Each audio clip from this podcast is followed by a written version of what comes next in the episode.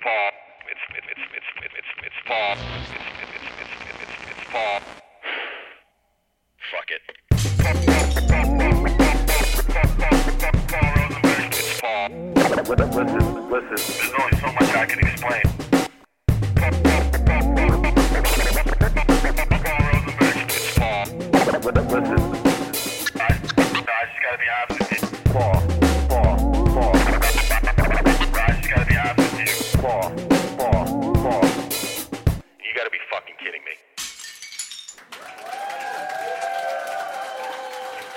Ladies and gentlemen, on the podcast today on Paul Pod, we Paul have Pod Pod. none other than the notorious, Uh-oh. glorious, laborious Laborious. Blackstone.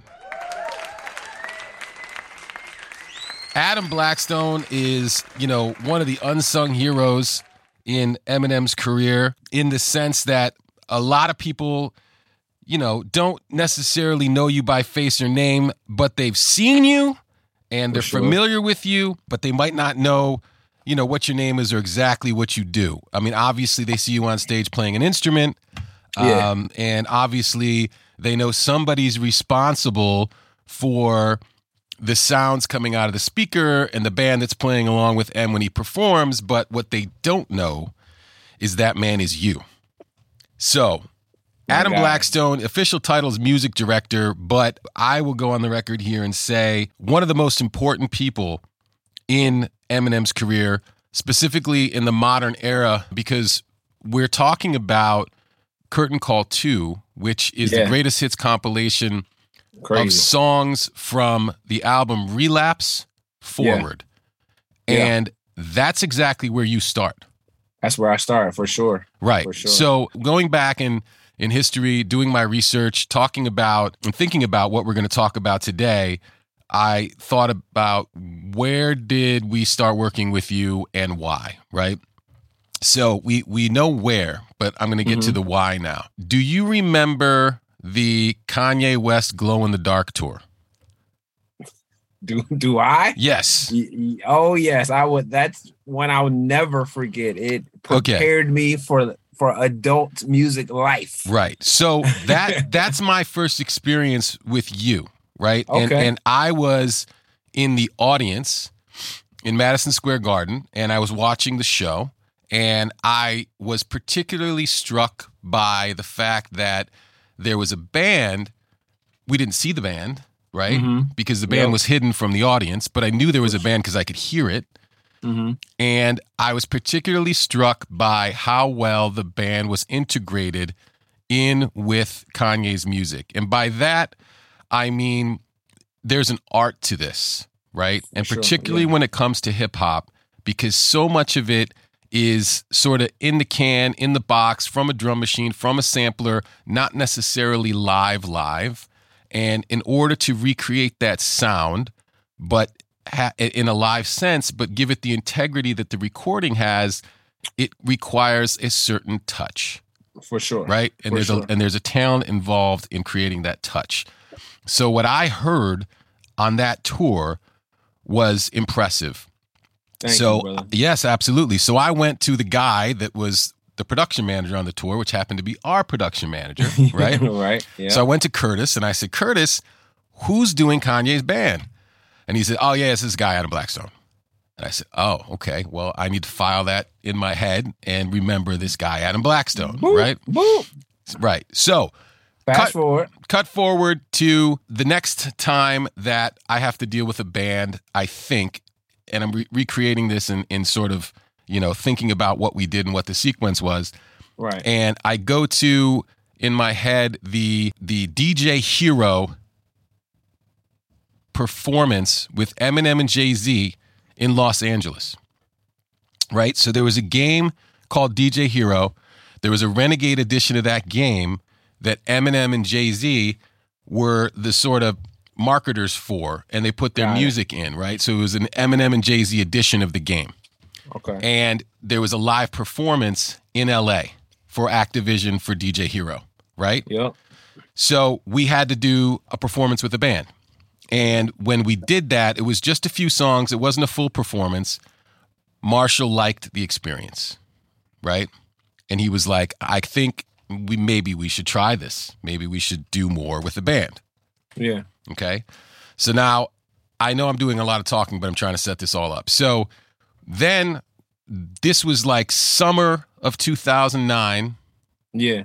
And then in fall of 2009, the first time we officially worked with you was the Voodoo Fest Yep. in New Orleans, which is around Halloween. So Yeah. tell me about the experience first working with Marshall on creating a live show with the band. Well, I must say, I cannot start this without saying that Questlove, who I consider my MD, my forever MD, called me and said, I'm giving Paul Rosenberg your phone number between Questlove and Sean G. Right. And I was Right. like, I was like, I mean, Twitter to Bunyan? You give him that's who you give him my number? That's me. Yeah. and I said, cool. He said, you know, M M might hit you or Paul might hit you. I was like, cool. Right. Because we were looking for a band. And I think that what I did was somebody connected me with with Sean, maybe with Yep. Rich also. Yep. Absolutely. And because, you know, when, when you're looking for a band, you, you look no further than in, in hip hop than the, the, the roots, right? For I mean, they Yeah. they are the gold standard for Period. anything live Yeah. in hip hop. Nobody's ever done it better, and that's that's the guys you go to, right? That's it. And So- so, me being a descendant, you know, real quick backstory. I moved to Philly in 2000, went to school, University of Arts, was a studio rat. And what I mean by that is I just sat there. I just sat and watched James Poyser, Ahmir, Rich Nichols, Sean G just walk in and out of the studio with Erykah Badu, Jill Scott, Black Thought, Dice Raw, Common, Rahzel, and so Rahzel, Hub, Malik rest B. in peace, Malik, for sure. Right. It's just and so when my turn was called, because it was like Rich needed some Scott, bass on Scott something. Storch. I wasn't around. I say I was post Scott. Okay, Scott okay. was already with 50 and Tim ish. Right. You know what okay. So this is a little later. this is a little later. Like when did Lean Back come out? I know we skipping, but when was that? Jeez, maybe 07, 08, I'm guessing. Okay, got so he was already like leaning toward that. You know what I'm saying? So anyway, my turn was called and the roots put me on, period. That's the short, very short end of it. And Oh, and- 2004. 2004 was yeah, Back, so I was I was a studio rat in 02, 03. So he was already, you know, doing Cry Me a River with Timbaland and Right, right, you know, a bunch of 50 Cent records under Dre. sure. And when he branched out Still E. into DRE. own, still did he was he was Scott was gone. So you know, so I so there was a new regime. Myself, Omar Edwards, Yep. a, a bunch of the Philly guys that was kind of coming up through this open mic kind of scene called the Five Spot Black Lily. And uh, my first big gig was Jay Z's farewell concert, 2003, Fade to Black. Right. I'm saying all that to say, fast forward to when we did JM, Mhm. it just all came full circle and kind of came together. We did Renegade, whatever, whatever, right? When we got the call to do, when I Wait, got so the were call- you were you part of that band that we yeah, did? we were called the Illadelphonics. so you did that show, I did that. That was my Okay. first big. and you were just had- playing bass, and was and Omar was just and Omar just was the music director player. No, Who was? Love was the music director. for that Questlove was okay, okay. Yeah, and he Right. played drums. So that makes even more sense. So then I probably went to Quest and I said, "Hey, we need a band." They just did this performance with us, and obviously we couldn't bring the roots out. And he was like, "I got an idea for you." Connected me with you, and I was like, "That's the guy from the Glow in the Dark tour." Exactly. So yeah. I had And already had that filed away, and that Yes, that's sir. how we reconnected. Okay, got it. yes, sir. And I got Glow in the Dark. I'm just connecting it all through Fade to Black. I met this kid in a pink polo. He's like, "Yo, come work with me. I'm gonna be, I'm gonna be the greatest of all time." yeah. Well, listen, I, that Yeah. that was a Yeah. definitely a fortuitous meeting, and you really you really crushed it with with that. So let's get into that because we had we had done a live performance with the Roots prior to that. We did Yeah. we did lose yourself at the Grammys Yo, uh, yeah, with with the Roots band, and it was awesome. And like I said, there's an art to it, right? So yeah, it's not just about playing with the right drummer, playing with the right you know, guitar player, bass player, etc., you have to really, really understand hip hop. There's a synergy in the hip hop and the live aspect because at the end of the day, we are trying to recreate the feeling that the MC got when he heard that beat. Right. You know what I'm saying? I'm not trying to replace it. If anything, I'm enhancing it for the live experience, but I'm Mhm. also never trying to take away from the feeling that, you know, whoever I'm working with, in this case, Marshall Mathers, got when he heard that beat, what inspired him. And so I want to always have the integrity to remain true to the track. Now, when it calls for it, and it's like, hey, we're gonna add eight bars here for an outro, or we need a transition. You know, one of the things I've I've built my career on is having these seamless shows. I really hate dead space, and I'm really excited that when we met, you all did too. Yeah. you know, I look at my shows as, as a movie. I'm scoring it from top to bottom. You know what I Mhm. mean? We're telling a story, sometimes chronologically, sometimes lyrically, sometimes a lot of times musically. right. You know what I'm saying? And so even Paul, you know, I'll sit down with you and and when in comes in, I'll say, hey, you know, I move this around because this key or this tempo goes better with this. And it's a more seamless transition. Yeah. Or let hey, let's put this here because the intro to this is going to give him a breather. Yep. Well, his- that's another that's another part to it, right? So there's there's the sonics Yeah, oh, the yeah. way that you recreate it, but then there's a whole nother art to it that you are masterful at, if you don't mind me saying, Thank and you. that is creating this sort of transitions, right? yeah. The sequence of the songs and the set list, right? Set list is everything. Set list Set is list is- so important. So everything. so the first thing when you're creating the sound, right, and you want to get it to sound like the record, but what I say and and how I describe it is it makes these records three dimensional, right? Mhm. It takes it takes this sort of flat stereo sound that you're used to hearing, and when you go to a concert, it gives you a 3D image of Yeah. that song, if done right Oh yeah. and I think that you do you do it more than right. And I'm not going to tell you tell the audience or anybody what the tricks are. I know some of them now because I've learned them from you. But but there's there's an art to that, and then on top of that, right, you've got to make sure that the songs interlace with one another and connect with one another. And I think you know we haven't talked about this a lot, but knowing some of your background. I think this is where your church background comes into play, right?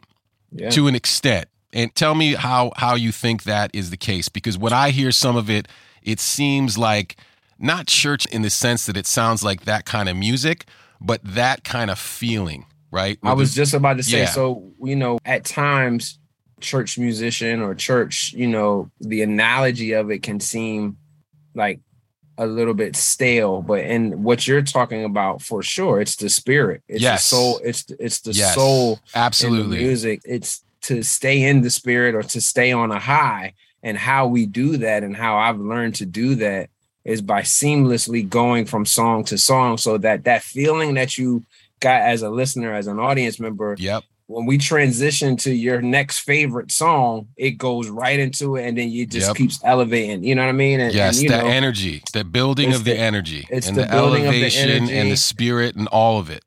Yeah, And so when we have a, a person like Marshall Mathers, who number one has the most incredible verses on even some B side records, right? yeah, yeah. It's easy for me to be like, yo, when we go straight to this verse, I just want you to start rapping right away. Because normally as well, I'm telling a story tempo wise, sonically, whatever, but it's like the spirit of where he's coming from, whether it be him, you know, doing the voice changes or the or if we're in a song like Stan and it's a ser- more serious thing, and then it's like we're we're going to also surround that with those same type of moments, and so that's where the church thing could come in because when you're in the moment in in a church atmosphere, you don't just go off and just start playing a, a, shout in church if you're worshiping. It's it's a chord thing, it's a sonic palette, it's a feeling that you get. And definitely church has helped me and a lot of other people just remain in that moment. You know yeah. what I'm saying? So like for me, when I'm looking at our set list, what keeps me in the moment until we want to hit them with a big break and it's a purposeful break or it's a purposeful downtime or it's a purposeful ending to a song. Yeah. So that you know we just came from this one movement that gave you this spirit for the last 13 right. minutes. yeah. And when you're putting the set together, what I've noticed is you're almost creating these like these blocks, right? And these, Absolutely. these segments Absolutely. of songs that work together that you can almost interchange in different set lists, right? So there may be a three, two, three, or four song set that's connected together that if you decide, you know what, maybe we should move this down here, the whole piece can move and the then you can put goes, yeah. you can put something else in its place. So, but not only do you do the transitions, but you also build intros and outros, right? And for the various tours, you've built different intros musically, which yeah, sort of what, build into like an energy and a crescendo that transitions into the first track, right? Absolutely. So, how, how do you how do you go about that? You know, Marshall has been instrumental in some of that as well because of how his records start, Paul. If you think about him having some skit things, you know what I'm saying? You think about him having these very. Oh, I, I know about skits. you think about him having these very famous chords at the top of a song, or like, you know, one of the Marshall things is like we start with no drums and we build the feeling. You know what I'm saying? Mm-hmm. So then what I do is I look at that as he scored those four bars. Now, what I'm gonna do is I'm gonna build an extension of 16 on top of that. So, how do I get into his four that takes us to the feeling? Right. And song selection for the first song and song selection for the last song is a big part of that as well. Sure. Because we already know if we're doing a festival or if we're doing something super crazy, Rock in Rio, or we're doing, you know, overseas, it's like people are going to scream. So what I've learned from Marshall and from the Eminem gig, I should say, sometimes you don't waste a super duper hit at the top because they are just so excited to see him. Mm-hmm. So I do on the set list. Yeah, they're screaming over it, right? They're so screaming over it's it. It's almost so like it's a waste if you give away one of the big hits out of the I've gate. I've learned that from the from the Eminem gig, yeah. straight up and down. I don't mind saying that. It's like and I've taken that to everywhere. I've taken that to the countryside. I've yeah. taken that to the pop side. I'm like, yo, they are just going to be so happy to see this person save the energy. Let's let's save the record. And and I actually, Paul, just go for energy. Mm-hmm. So what are those energy records? Yeah, save the energy from the hit. I'm saying exactly for yeah, when yeah, you yeah. for when you need it later down in, in the set. Because you're gonna need it. You're gonna we need already, it. And we already knew that. We we had learned that and been doing that for a while. We we we had known to build towards it for sure. And so, like one of my favorite intros that I built was us doing Monster Tour mm-hmm. with Rhea M, and I did this crazy mashup of worlds. And what that did for the listener was to I'm about to take you on this real crazy trippy. You never thought this Barbadian woman and this Detroit dude would come together and really have a set together that makes sense. Yeah. And I I think we killed that tour so hard. Oh yeah, we, we sure based did. off of based off of having our music integrated on the pop side and then mm-hmm. the pop side integrated on our beats on yeah. the Eminem beats. Yeah. Well, that's um, that's was, some of the magic I think that that works for those two. But before we get into that, I, I want to talk to you also not just about the gigs, right, and the concerts, but also the sort of the the important TV performances. Oh because, man, yeah. Because there's there's a whole nother there's a whole nother art to that.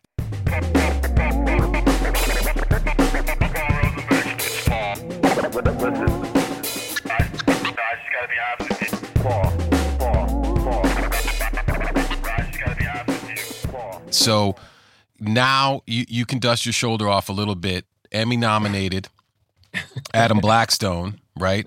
Music director for the Super Bowl performance that we just did this right. past February right. with with Dr. Dre and Snoop Dogg and Mary J. Blige and 50 Cent and Kendrick Lamar and Eminem. Leading up to that, which is you know one of the biggest moments of you know all of us for all of us as far as live TV goes. We've done some other things, right? We've done multiple award shows. We did SNLs. plenty of SNLs. We did the the Oscars right? We lose yourself at the epic. Oscars Oh, yeah. surprise performance. So when you're preparing for one of those performances on television, it's different, right? Because Very because very. you, you're you're thinking about different things. You're not just thinking about the people in the room, right? But you're thinking about what's the experience going to be like for people at home, The and how is this yeah. going to sound differently on somebody's TV speakers as opposed to you know these giant monitors at a stadium, right? So it's a whole different vibe. Whole different vibe. Yeah, and I and and for me, uh, I pride myself on the mix, specifically a live band mix. Right. You know what I'm saying, Paul? You know, I will, I will shut the whole thing down and go listen to our mix to make sure not just that the band is right, but to make sure Eminem's vocal is sitting right as well. And we've won. you know what I mean? Like I think yes. that and, uh, and it- it's it happens- most times. There's been times where we haven't, right? And it's it's out of our control. And out that's of our those control. that's those times where there's a I'm not going to say any names or blow anybody up, but there's there's certain situations where they have their own engineers that are union. Nobody else can touch the board, and you are They're not hip-hop heads You are, well, not only that, but you're you're stuck with what they do, and Yeah. a lot of them aren't going to listen to you. Right? You could be in the room telling them, "Turn this up, turn this up, turn this up, turn this down," and they just are like, "I'm doing my job. This sounds fine to me." Right? Yep. So totally that- objective. Yeah, and that's that's happened to us in the past. But for the most part, it's been it's been it's been great, and we we have a great working relationship with those types of of engineers. So Yeah. so when a lot of that comes from too is like you know specifically and i'm very thankful for this but me building my credibility in their minds and in their wheelhouse as well because they're like now we trust adam when he says turn up the drum track or turn up the live kick or something like that because i'm always delivering excellence and when we prepare we prepare like no other me and you talk about that offline kind of all the time you know what i'm saying Yeah. it's like practice does not make perfect, but practice makes it easy for us. The amount of times that we do it when we hit that stage is just like another run through for us. yeah And nobody prepares like me. Nobody prepares like him. We Yeah. really, really care about what we do. We want to make the experience for the viewer, not just in the audience, but at home, like you said, a big deal. And so for me, it starts with that mix. It starts with us getting the band tight specifically for television, and then me conveying to you guys, here's how hard we're gonna smack it. I changed this bar, I changed that bar, just for him to have a drop and have something impactful. Because a lot of times on the television side of it, there's viewers that are gonna not start out as Eminem fans, and then at the end of that five minute, ten minute, whatever thing that we doing, they're like, "Oh, this dude is really the whole package is just the best." you yeah. know? You're saying like somebody might not have been necessarily an Eminem fan. It. But just based on his music, but they see the Yeah. performance and they're like, "Wow, okay, I get this," or "This is I this was it. really good." Yeah, or or this Yeah. is really good. Let, let me figure out why he just was head over heels uh, above everybody. You know what I'm saying? So yeah, it, it, it, we we I- we I pride myself on making that experience specifically for the viewer. I, I I said this before. I got in trouble one time, but it's like, yo, I'm not really concerned on television with those with those people in that stadium. Like I really am thinking about the eight million viewers. Yeah. you know what I'm saying? Well, the bigger the I'm- show, the more you have to be concerned about that, right? Because 'cause Yeah, that yeah. that audience just sort of dwarfs however many people are in that arena or stadium or when it comes to an award show it's literally a theater right so there's maybe That's a couple it. thousand people in there as opposed to the hundreds of thousands of people that are or millions of people that are watching it at home so It's de- yeah, and, and like the people in the theater are actually peers and music fans as well. So sometimes that that is a bad judgment too, as far as like did it did it come off? You yeah know what I'm or they saying? get what you're doing anyway so you you don't really need to explain it to them they understand Yeah. what what you're doing so yeah. yeah, those first those first ten rows or whatever it is of, of the award show is all people the are, award rows, they yeah. do it they do it too. When when it comes to you know this this is the the sort of ultimate right? Because award shows are great. The grammys we've done multiple times. We've done snl as you mentioned multiple times. We did the oscars late night tvs stuff in europe right? But but when it really boils down to it the this sort of pinnacle of live television and live performance when it comes to music is the super bowl right? It's nothing bigger. Yeah, man. So so make no mistake about it when it comes to rehearsal, we rehearse the shit out of that Super Bowl. Like I, I don't think we've ever rehearsed anything that much. And for good reason.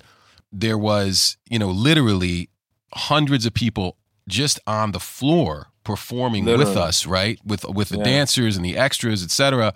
And then there's all the moving parts with the set, with the lights, with you guys, with the various performers, and it was really, really a lot to to to come together and and pull off. So I think, you know, for a second I want to talk about that challenge.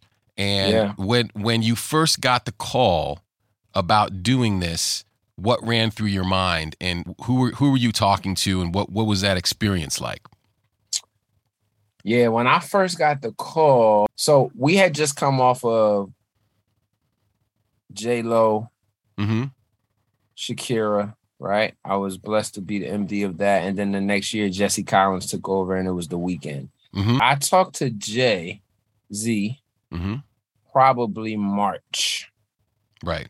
So Fe- Super Bowl's February. I said I got a genius idea. And this was after the Tampa Super Bowl with the Weeknd. Yes. Okay. I said I got a genius. I I have a genius idea. Mhm. We're in LA next year.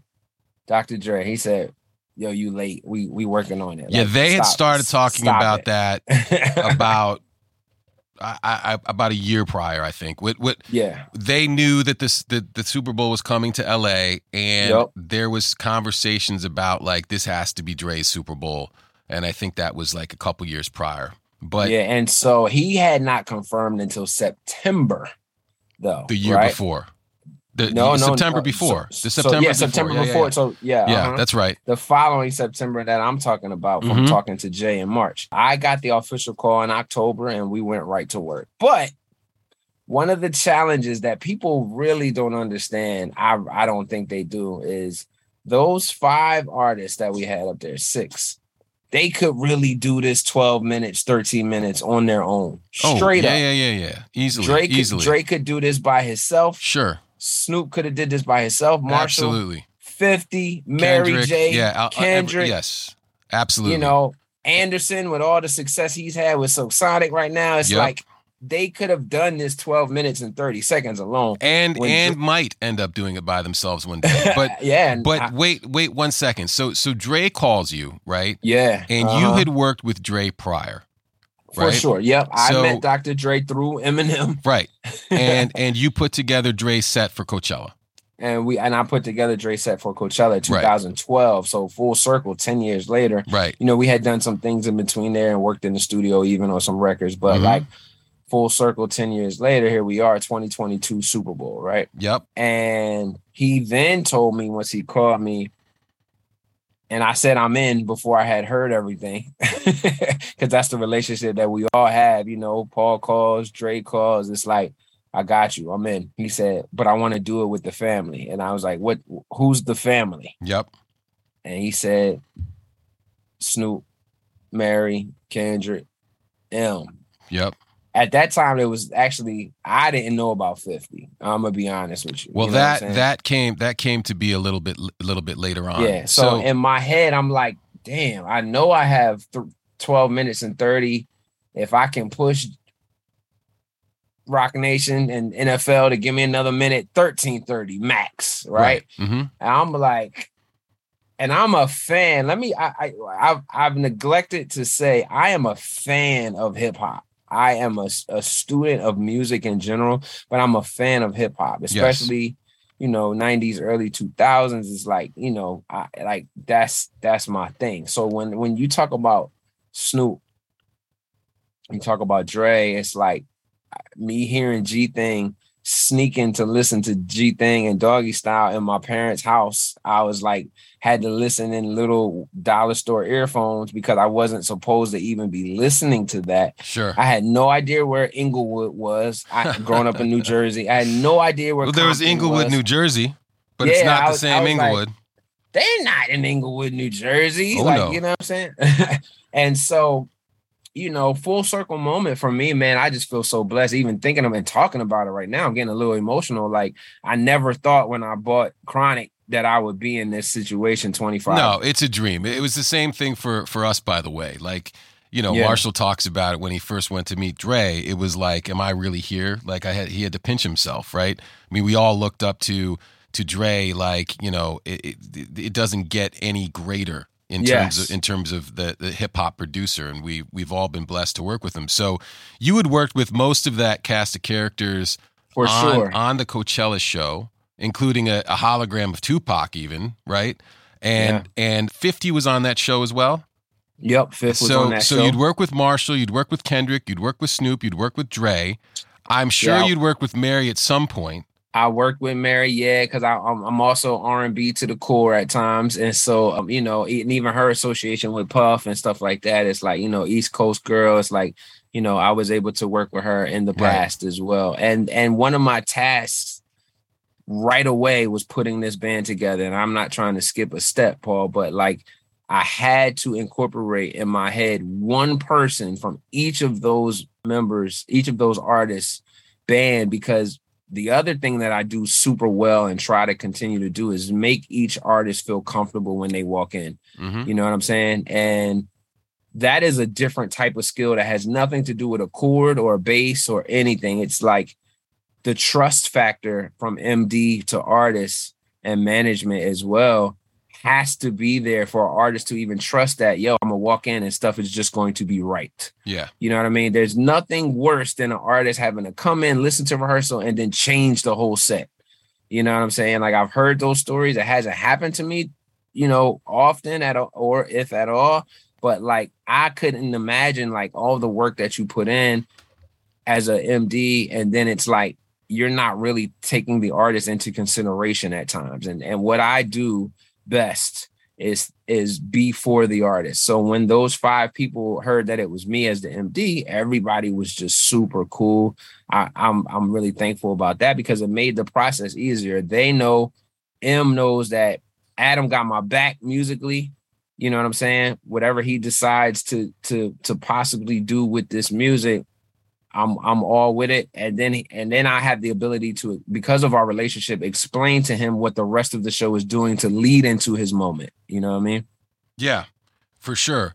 So when it comes to that, right, that's a different skill set as you mentioned, and that's almost like a sort of management skill set, right? Because Yeah, you're, you're yeah. making you're making the artist feel comfortable, and that's part of what you know we have to do as managers. So that's that's a different type of thing. But the Yeah, experience of doing this job over and over again makes you realize what you need to do in order to have success, right? Absolutely. And and each experience is different too. I don't want to take for granted that I was with Dre and M in 2012 for Coachella. So I got it. I don't need to prepare. Like right. no. You don't want to you don't want to assume anything with that. No, you never assume. And also you're always striving to be better because the music is evolving, technology is evolving, and then also the gigs are evolving. So it's like even as great as Coachella is, was, it ain't the Super Bowl. You know what I'm saying? So it's like Nope. let's take that approach that this is one of the biggest stages, if not arguably the biggest stage.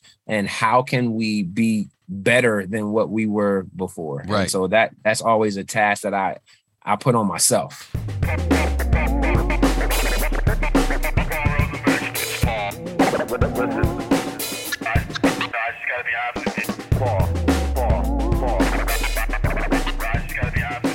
So how do you whittle down this like you said, each artist in their own right has a catalog that would justify them being the headliner of the Super Bowl halftime performance For by sure. themselves, right? Yeah. So you've got this ensemble, almost like an Aven- Avengers hip hop type of ensemble coming together. And you're tasked, as you mentioned, with putting together a medley of songs that are 13 and a half minutes long, including an intro and an outro, right? And you've got some of the biggest hits from these guys in modern history, right? Yeah. Each one of them in their own right has some of the hugest songs ever, right? In the club, lose yourself, G Thang, like the craziest, biggest records ever. So, Yep. how do you decide what works? Because you know, even when it comes to Kendrick, there's a bunch of songs you can pick, and you've got to pick one, right? so some of it's easy, and and and I'll be honest because the Eminem choice was kind of easy, right?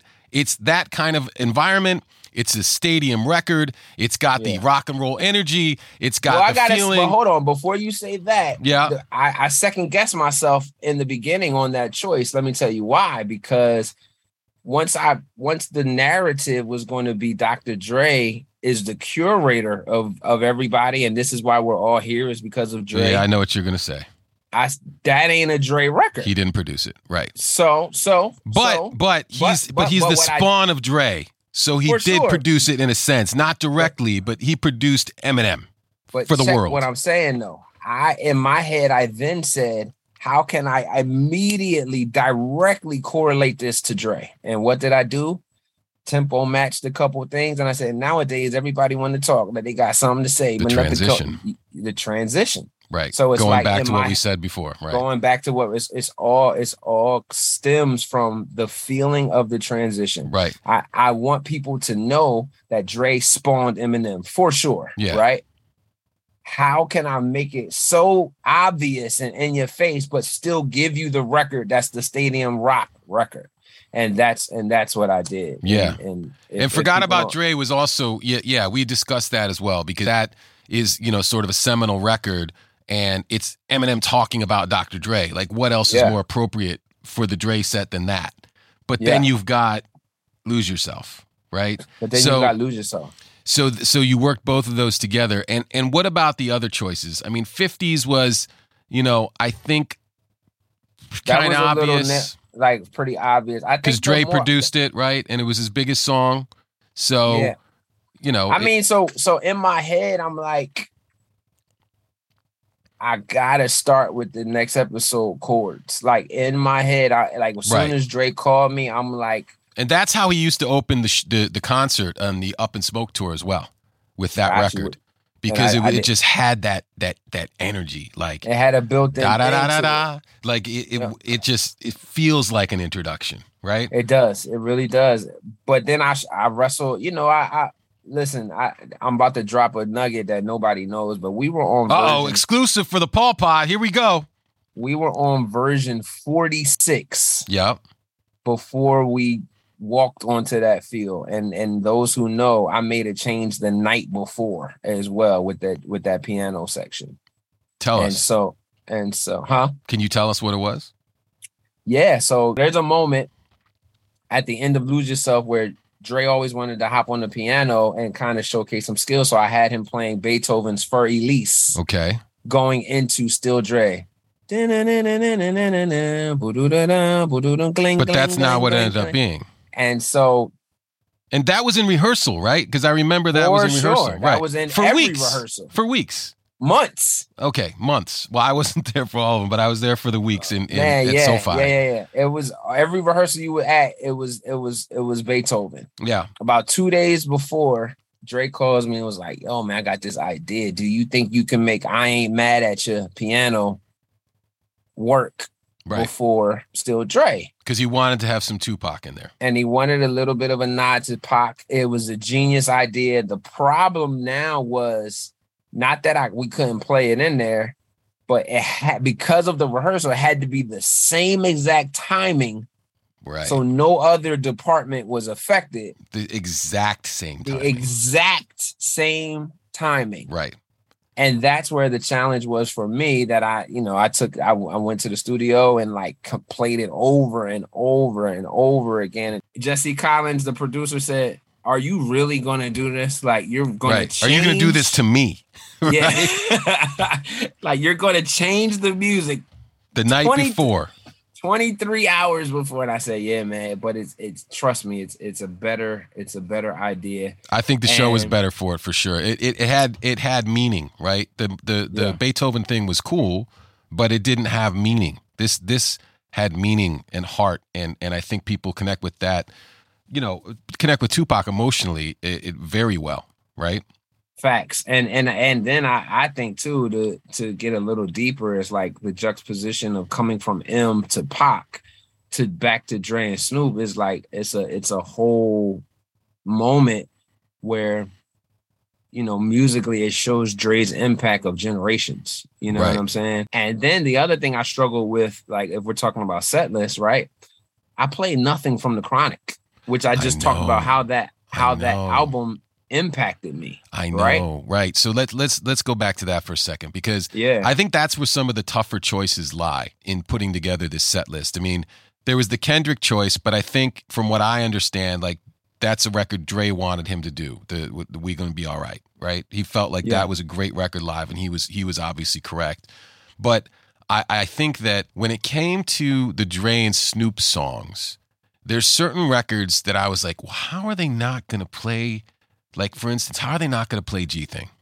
yeah. How's that not going to be on there? And tell me how you arrived at that conclusion, or was it just what Dre wanted to do? No, it wasn't. It was timing. I we knew we wanted to start with next episode. Yep. The NFL and the Rams play California Love every time they score. And so it was the it's like, Super Bowl in LA and it was the Super California. Bowl so in how can you so- not do so- that? had to do California Love. Right. And then at that moment, where does G Thang fit into? Then, if you remember, Just a we few went notes. to- just a do do do do do do. so do no, do. hold on. So if you if you gotta, so here's a nugget, another exclusive. If you hear at the beginning of at there's a part in the middle where we go back to right, right there in the middle of the next episode. I'm playing the keys. If y'all can't see, like this. Yeah, yeah, yeah. in the middle of that, I played the G Thang synth line. You got to go back. It's a little nugget in there. About about 90 seconds into the Super Bowl, I said, but over top of the Ah, episode chords.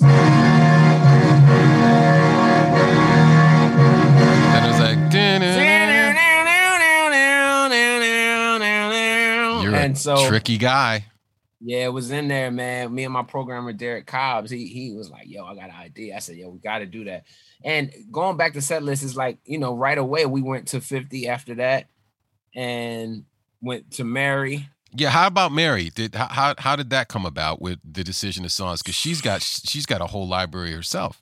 Yeah, she has a whole library, a whole catalog, and and so I'm a Mary fan, like I said, and I I know live Mhm. what works with Mary and what works on the record. So you know, Dr. Dre curating, we knew that it had to be a little bit of family affair, Sure, or at least because Dre at produced least. it. Yeah, Dre Yeah. produced it. That's one of her biggest records of all time for Mhm. sure. She, I think she still ends her set with like Family Affair and just fine.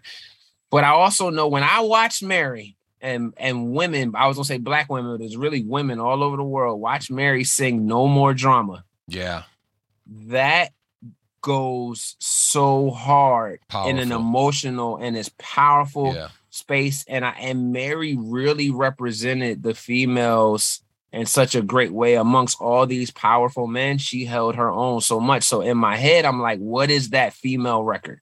Yep. Without us necessarily doing a ballad or I'm going down or be without you or something like that. What gives me the energy I'm looking for, but also speaks to a whole sector of people that are looking yeah, for like half of the population.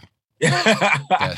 yeah, like who, what speaks to half of our population about the strength of a woman. Yeah. And no more drama was that for me. Now me and her went back and forth a couple times, and then Jay hopped in, and it was like, man, the hood want to hear I'm going down, and I said, okay, let me try that and see what's up. But it, it definitely tempo wise brought brought the brought our show down a little bit based off of tempo only. It's but that's okay. That's okay because that's that's the journey, right? And that's that's why you can't have peaks and valleys without ups and downs, right? So so sure. you've got you've got to start somewhere in order to get somewhere higher. And sometimes bringing it back down lets you take it up even higher the next time. Right? Yeah, but that's why when we when Dre ultimately decided to stick with No More Drama, I had to make peaks and valleys within that song structure as well. So there's a bunch of moments where the drums come out and you hear like the the cadence of the piano just playing by itself. There's moments where you just hear hits and it, it, it lets that beat breathe a little bit. So it's almost like she is singing a ballad, but it still has tempo. Right. And then knowing that I was going into Kendrick, I still had to do a continuous ramp up. So that Mary that Mary was probably set wise was probably the hardest because I wanted to almost try to do two songs in the allotted time that she had.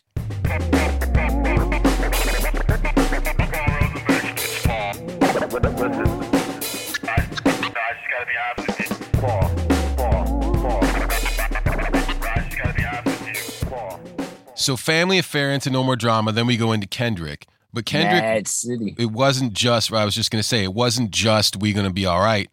It was the Mad City record, right? Yep, yep. So- it was the Mad City, and that was a Fatima Robinson plug. Well, explain she- explain who Fatima is for those that don't know. Okay, know. so for those who don't know, the Fatima Robinson is world-renowned choreographer, creative director, producer, and just all-around creative. Yeah, and brought Uh, on as as choreographer slash creative producer for this for this performance as well. And so Yeah. so she she's amazing and and she's she's a one word. I don't you don't need Fatima's last name. You say Fatima and people know what you're talking about in the, in the business, right? She's a Yeah. one namer. So so Fatima, how did she describe that to you that that was the best route to go? She was, I was, we're gonna be all right. She was Mad City. Okay. Dre was indifferent. He said, I just need to hear him. I said, I called Fatima after we left Dre's. I said, screw it. I'm doing both. Give Well, what a- what did Dave and Kendrick want to do? They asked us. Now I must say that Dave Free and Kendrick said, "What do y'all think?" Based off of me and Fatima's experience at the Super Bowl, and Dre as well. I got to be honest and say, Mhm. Dre, Dre looked to me and Fatima and me having had done the last two Super Bowls, like, yo, what works in that space, not only in the room. And I was that was a big thing for me to tell Dre, like, yeah, I know you wanted bumping in the room and these people to be on their feet, but like it's 80 million people watching. You Right. know what I'm saying? So mm-hmm. and so I was able to present Kendrick and Dre and Dave with a combination of me and Fatima's idea. Fatima was big on Mad City because of the location of where we were. Period. Right. Yeah, yeah, yeah.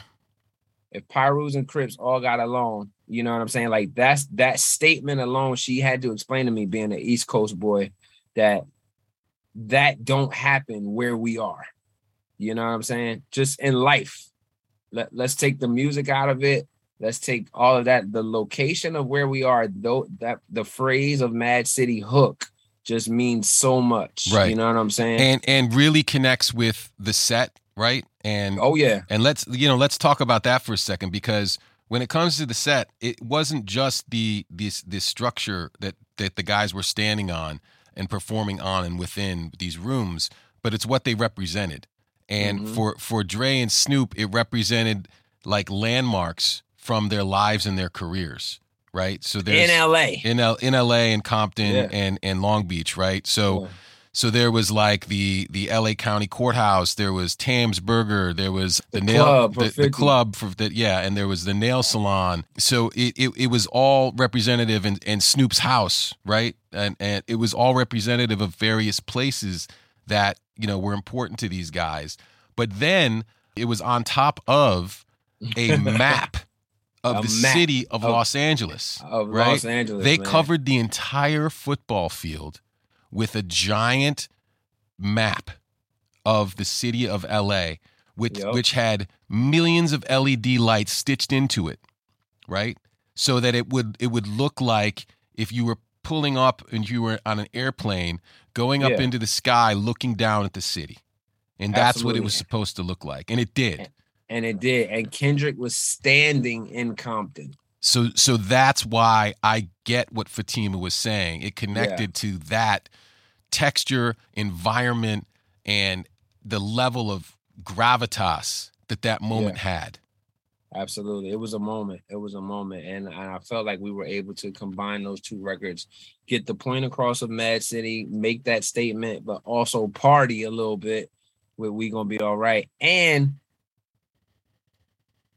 again, with the similar to Mary for me, Kendrick's live performance is a whole nother thing than what you just hit on on the on on the radio or on on your on your phone or whatever. You know what I mean? Like him performing we gonna be all right and you listening to it it's a whole different energy so because i knew that i was like yo trust me this record is gonna come off and we didn't have a lot of time so like what was a very impactful verse and song that you know the masses. Kendrick was the new guy there, even though he's arguably Yeah. could be considered one of the greatest of all times in his young career. Yeah, and right? he's you know uh, by by this point he's you know four albums deep or whatever it is. He's he's he's a veteran, right? He's Yeah. not he's not the new guy anymore, but in that group he is. in that group he is. Yeah. And so, you know, he was very receptive to how what he felt like. And he said, Yo, I'm gonna tap into it a whole nother way live. And he's he definitely did that. And so the throw to Eminem for me, people don't know this either. Here's another, here's another nugget, real quick, exclusive. Exclusive on the He- Paul Pod. He freestyled that transition. I made the transition. He kept telling me for a month and a half, no, I got you. I got you. I said, yo, I just want to know what you're gonna say. Like, you know, what I and mean? in rehearsal, it was gibberish. it was mumbles. Yeah. Yeah. It was mumbles. We did not hear what he was going to say until the Super Bowl. Do you think he had it all along, or do you think he created it on the spot, or something in between? I think it's something in between, Paul. I definitely don't think he had it all along. I think in that moment he wanted to see where the energy was. Right. People want to see what Eminem is going to do. Yeah. People want to see and hear what Eminem is going to say, how he's going to say it, what he's going to bring. And so those couple rehearsals prior to that Super Bowl, I think Kendrick was like, yo, whatever I say to toss to him, it gotta be, it gotta be right. So that boy said, 35 summers, you think you forgot about Dre? Huh? I was like, oh my God. And Yeah. then the boy came and said, nowadays everybody want to talk. yeah, yeah. He served he served it up. He served it up he him. served it so good, Yeah. man. I was like, that is just a genius creative right there, where he's like, I know what's about to happen. Y'all don't know what's about to happen, but watch how I'll give you this appetizer real quick. Yeah. Well, I Man, listen. man. Only only somebody with the talent Ooh. level of, of a guy like Kendrick could do something like that for sure. Oh yeah. So yeah. How they I, I never asked you this. yeah, What was it like getting the call to do the Super Bowl f- from an M perspective, knowing that these other artists were also going to be on it? Because people may not know this, but our guy has a tendency to be a little nervous. Well, listen, I, I think anybody who's performing on that stage has a tendency to be a little nervous, right? But Yeah. but I think that, you know, I, I'll break it down for you a little bit. So I had known, like I said, that there was a possibility that Dre was going to be doing the Super Bowl for a couple years. They were talking about it, and the summer before the Super, so that was summer of twenty one, right?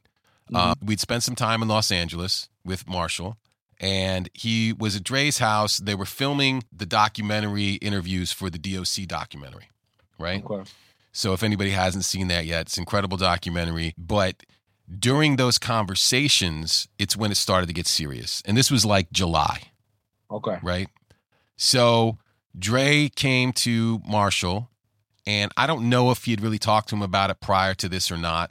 And he said, What do you think about me doing the Super Bowl? And Marshall was like, I mean, I don't know. Do you think you should do it? Because if you want to do it, you should do it. And he's like, Well, if I'm doing it, you're doing it. And he's like, Oh, yeah, I don't know. Right. Yeah. So it basically That's- boiled. It basically boiled like- down to like, you know, I, Marshall's never going to really say no to Dre. If Dre needs him, he's going to be there, right, and vice versa.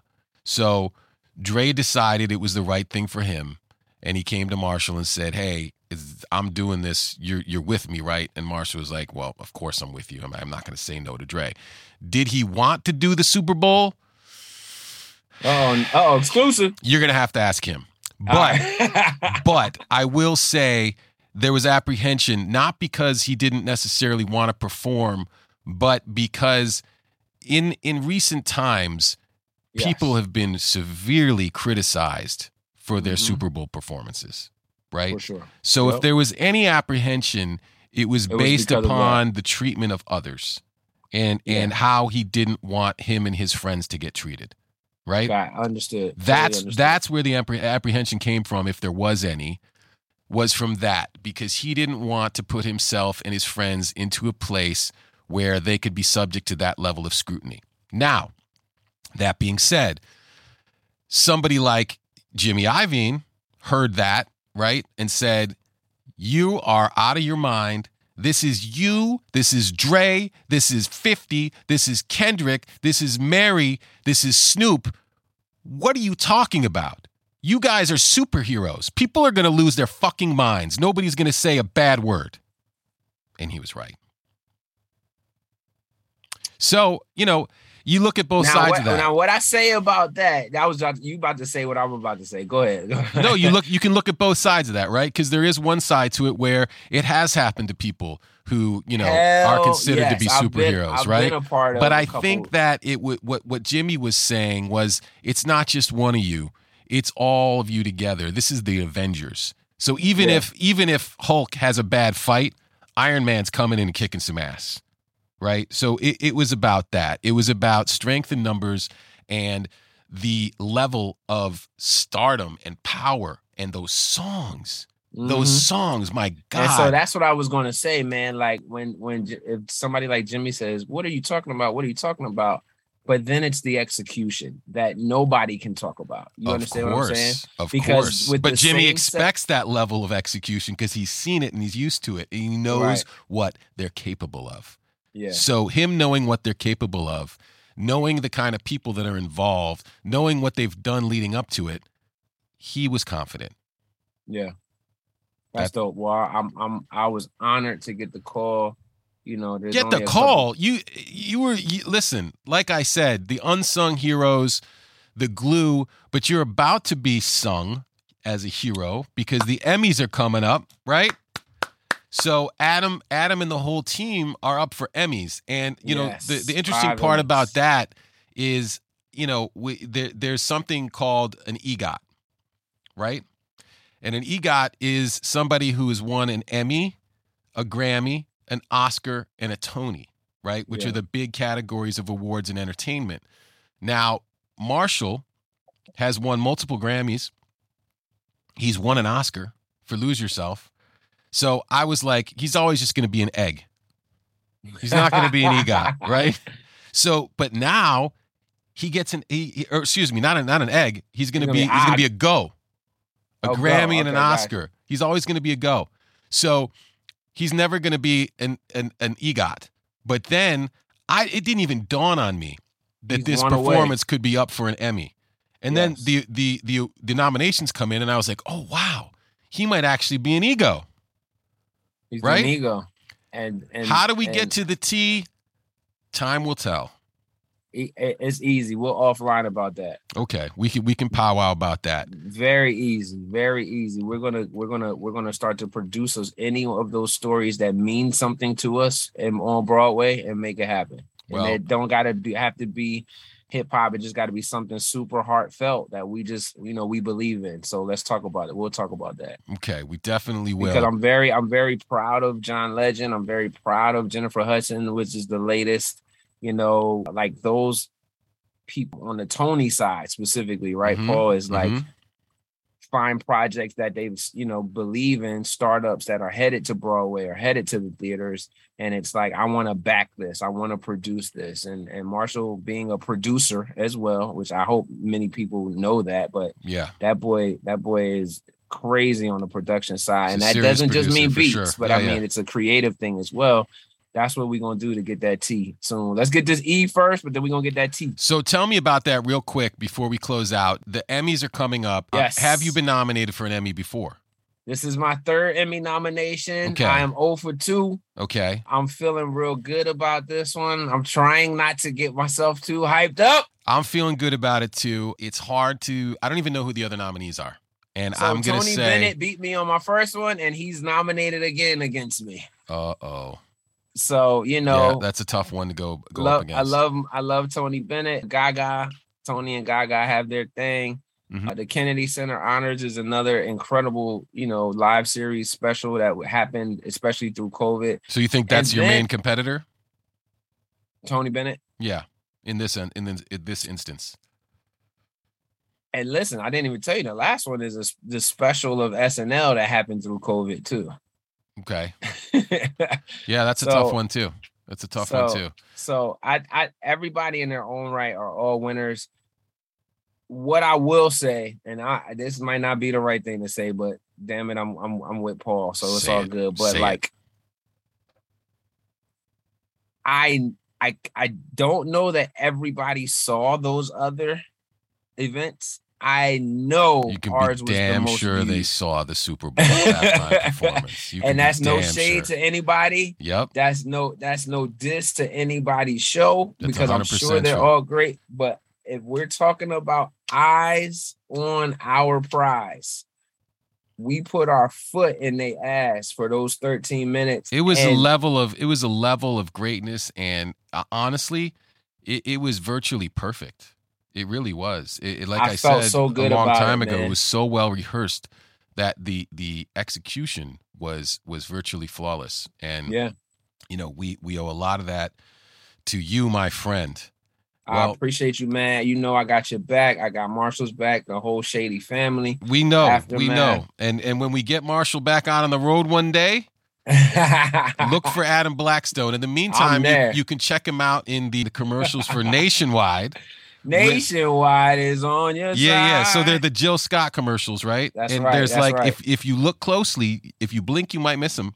You'll see Adam gently gently stroking his bass guitar, right? That's right. That's right.